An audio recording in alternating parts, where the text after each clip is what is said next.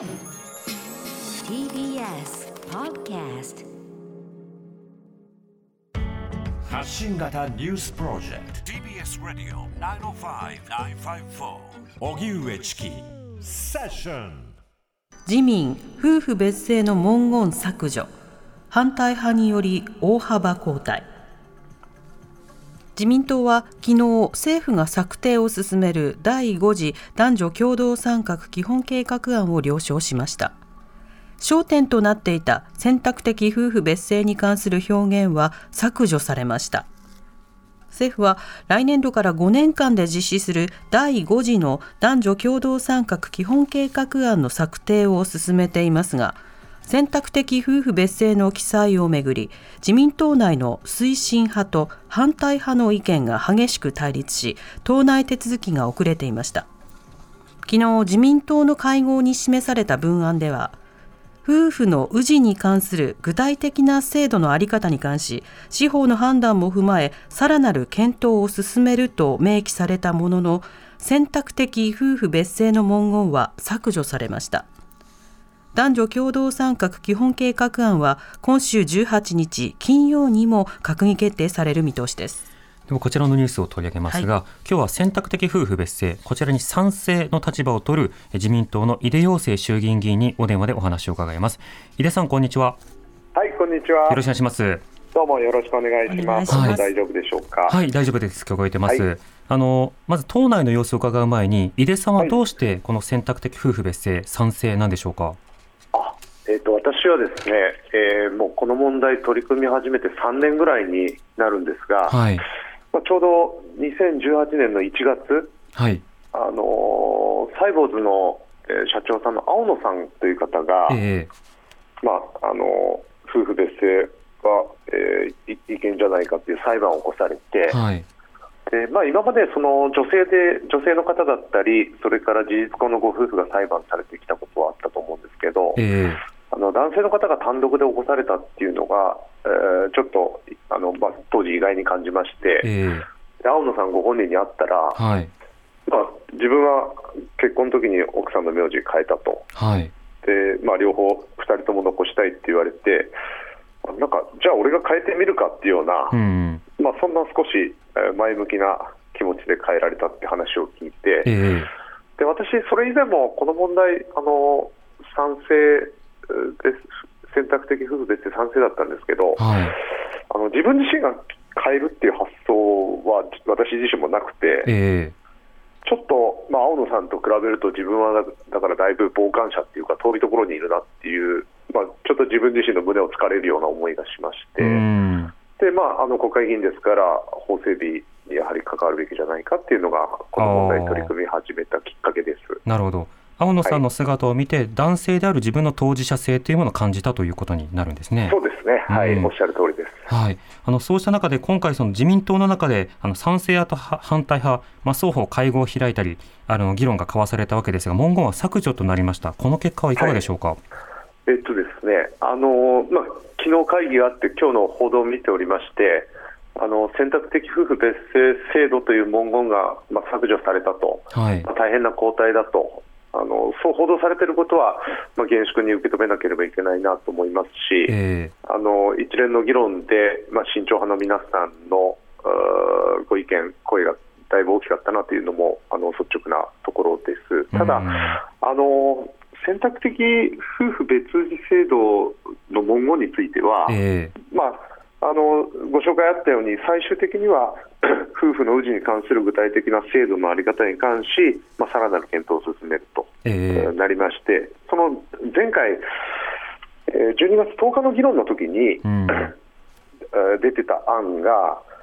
まあ、選択的夫婦えー別氏制度の是非に関し、はい。検討を進めるっていう文言が、えーありまして、えで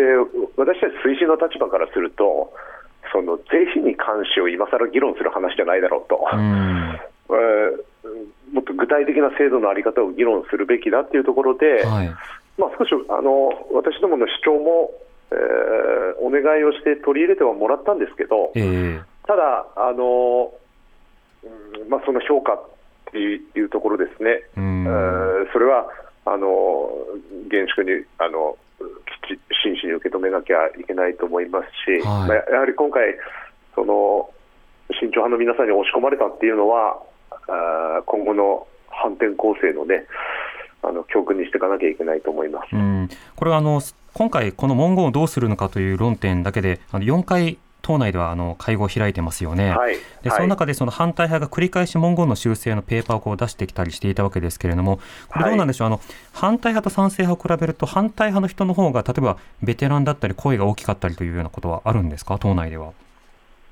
えーっとですね、まあ、あんまり率直に言っていいのかどうかよくわかんないんですけど、はい。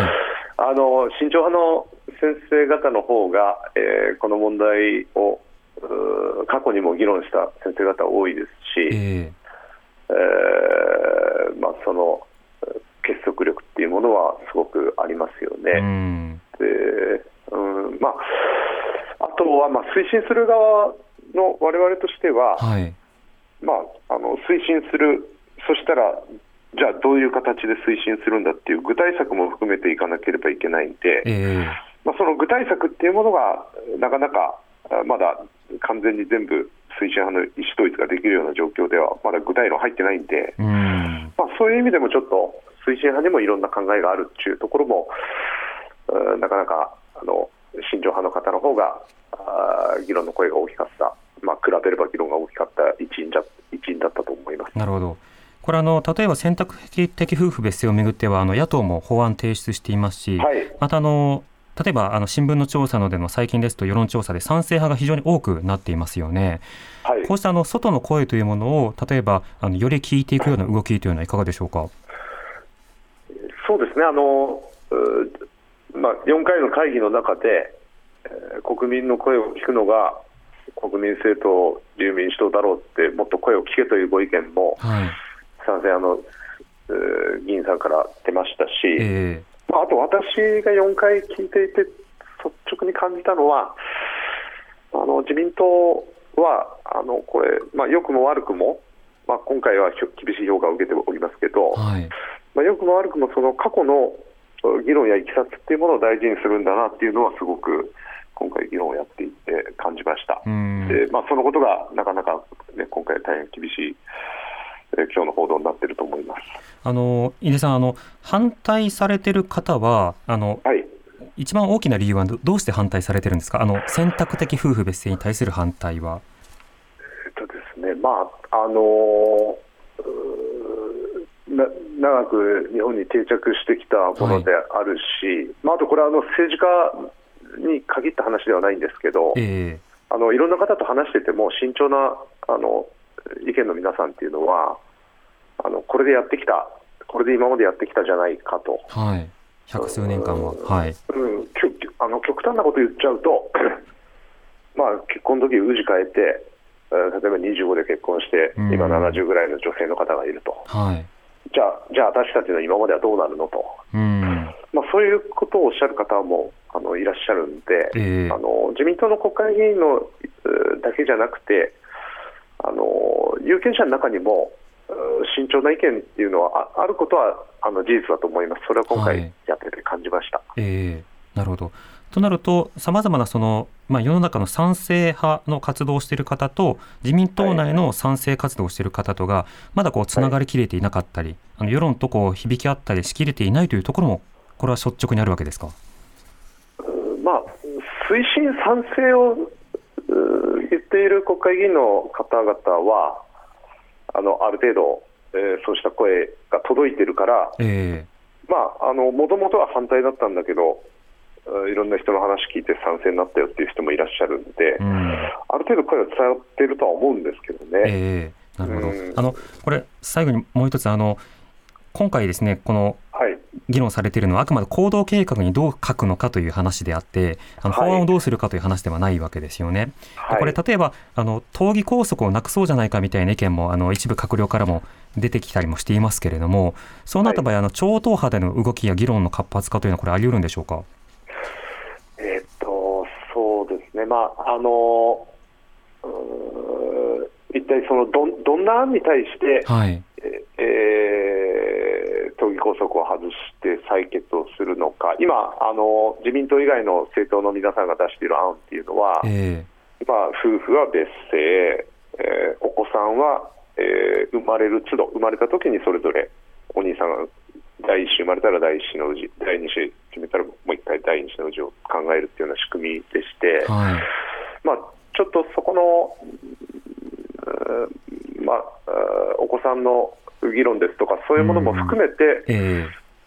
多くの人が合意形成できるかっていうところは、あの推進側の中でもまだちょっと課題があると思いますけど。うん、なるほど。なるほど、そうしたようなところを詰めていくこともまた今後の課題なのかなと思いますが、井出さん、今後はこの賛成派としてはどういった活動をされるんでしょうか？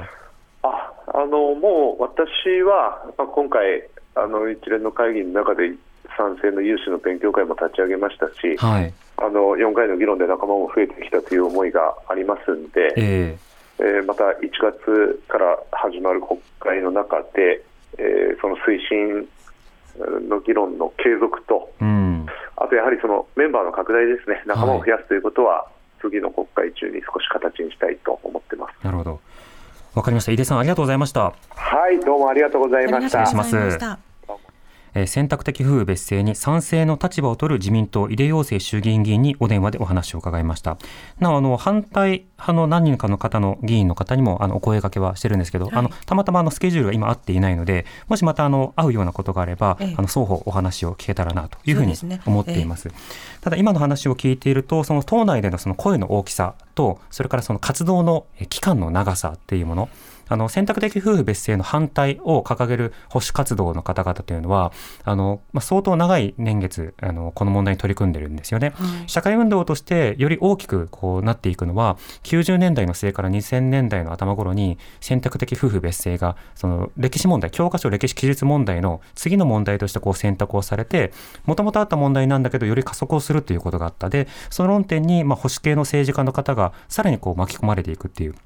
根強いその運動の力みたいなのがあったんですよね。で、最近そのいろんな機運がこう変わっている一方で、その議会と運動と、まあ、人々の声というのがリンクし合ってないようなところもまあまああったりするわけです。となると、少なくとも特定の党内では、まあ反対の声が押し切られると、押し切るというようなことも、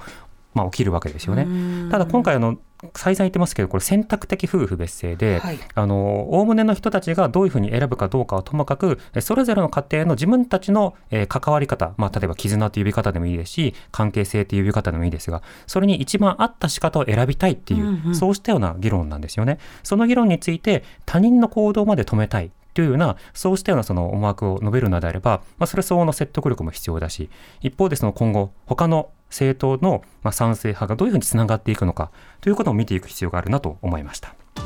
TBS Radio 荻上チキ。セッション TBS Radio 905 954